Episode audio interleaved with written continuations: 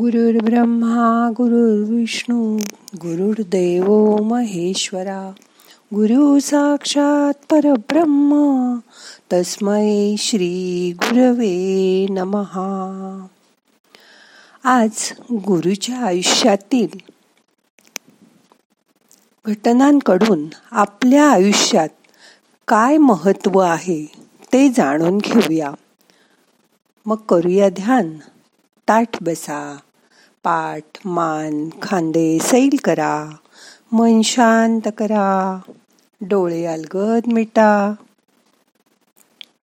हाताची ध्यान मुद्रा करून हात मांडीवर ठेवा. मोठा श्वास घ्या. सावकाश सोडा. पाच मिनटं शांत बसा. मन श्वासावर एकाग्र करा. फक्त येणारा श्वास जाणारा श्वास. शांतपणे नुसता बघा.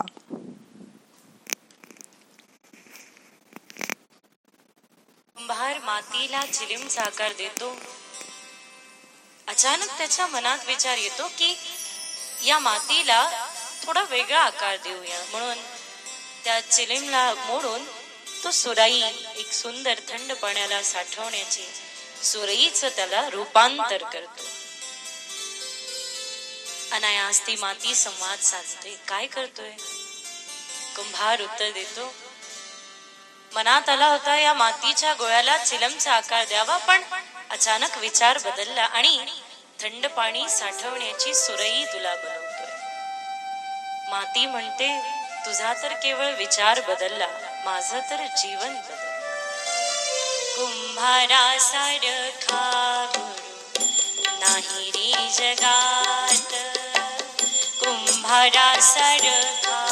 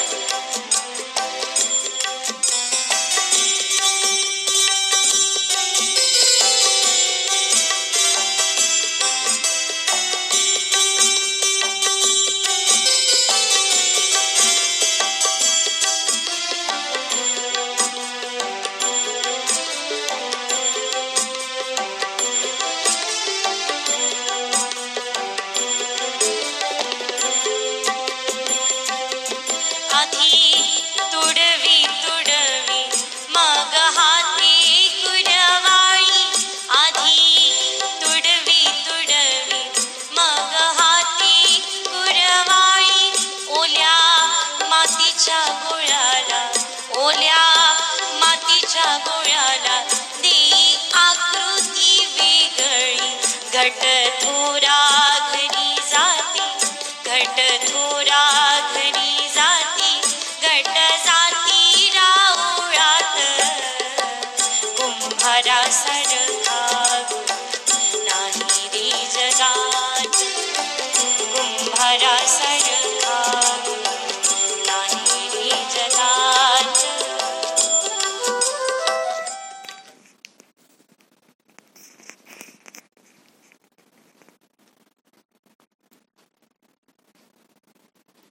आषाढ महिना आला की आषाढी एकादशी पाठोपाठ वेद लागतात ते व्यास पौर्णिमेचे. हा व्यासांचा जन्मदिन ह्यालाच गुरुपौर्णिमा म्हणून ओळखला जातो.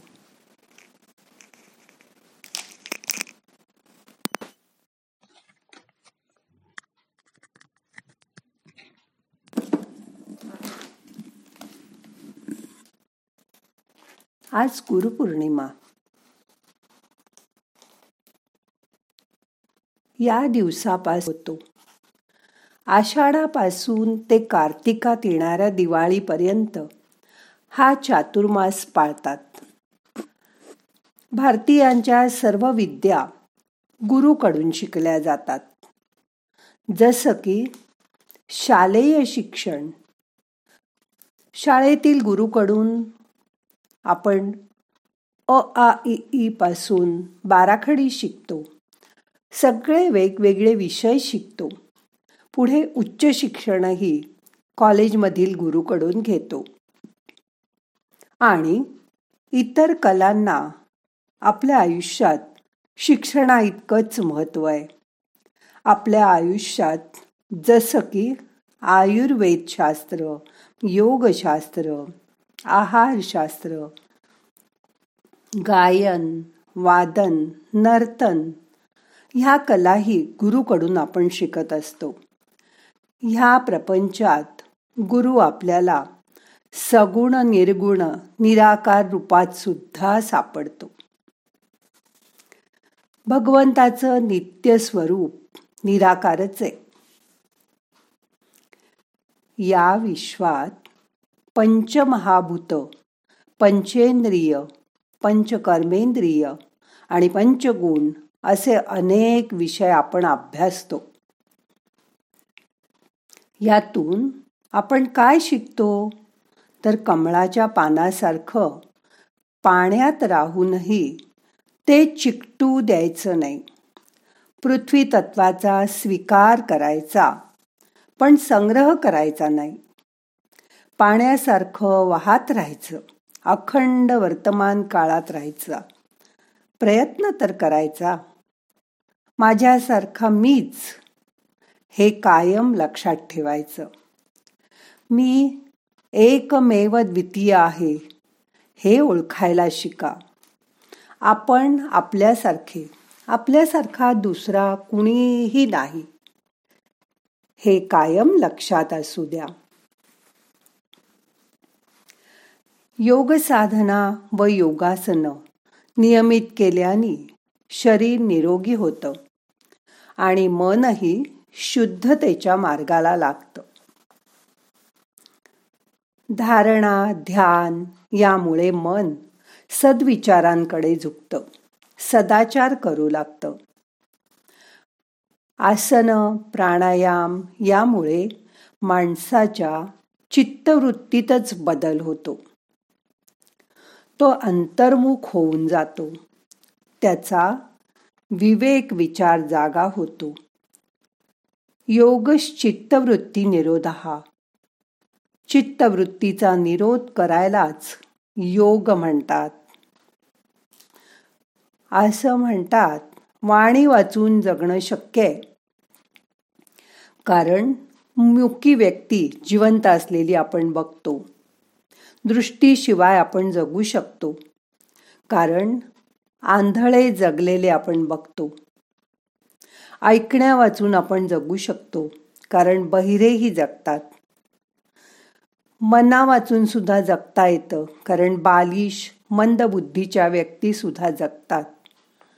पाया वाचून हाचा वाचून जगणं शक्य आहे कारण लुळ्या पांगळ्या थोट्या व्यक्तीसुद्धा त्यांचं आयुष्य जगतात. पण गुरुकडून जे चैतन्य आपल्या शरीराला आणि आत्म्याला धरून राहतं त्याच्याशिवाय मात्र जगणं अशक्य आहे. जीवन चैतन्य म्हणजेच बुद्धी चैतन्य. म्हणजेच आपला आत्मा. हा आत्मा आणि जीवन चैतन्य दोन्ही शरीरातच राहतात. त्यांना आकार देण्याचं काम गुरु करत असतो. हठयोग प्रदीपिकेत असं सांगितलं आहे की जोपर्यंत श्वास आहे तोपर्यंत जीव आहे. जेव्हा श्वास संपतो तेव्हा जीवही शरीराबाहेर निघून जातो. म्हणून प्राणायाम करून या श्वासावर ताबा आणला पाहिजे. मगच आपली जाणीव म्हणजे चित्त स्थिर करता येतं. यावरून असं लक्षात येतं की आत्मरूपी नदीचं चित्त व प्राण हे जणू काही दोन काठ आहेत किनारे आहेत. श्वास वाढला की मन भरकटतं. आणि श्वास स्थिर आणि शांत झाला की मनही शांत होत.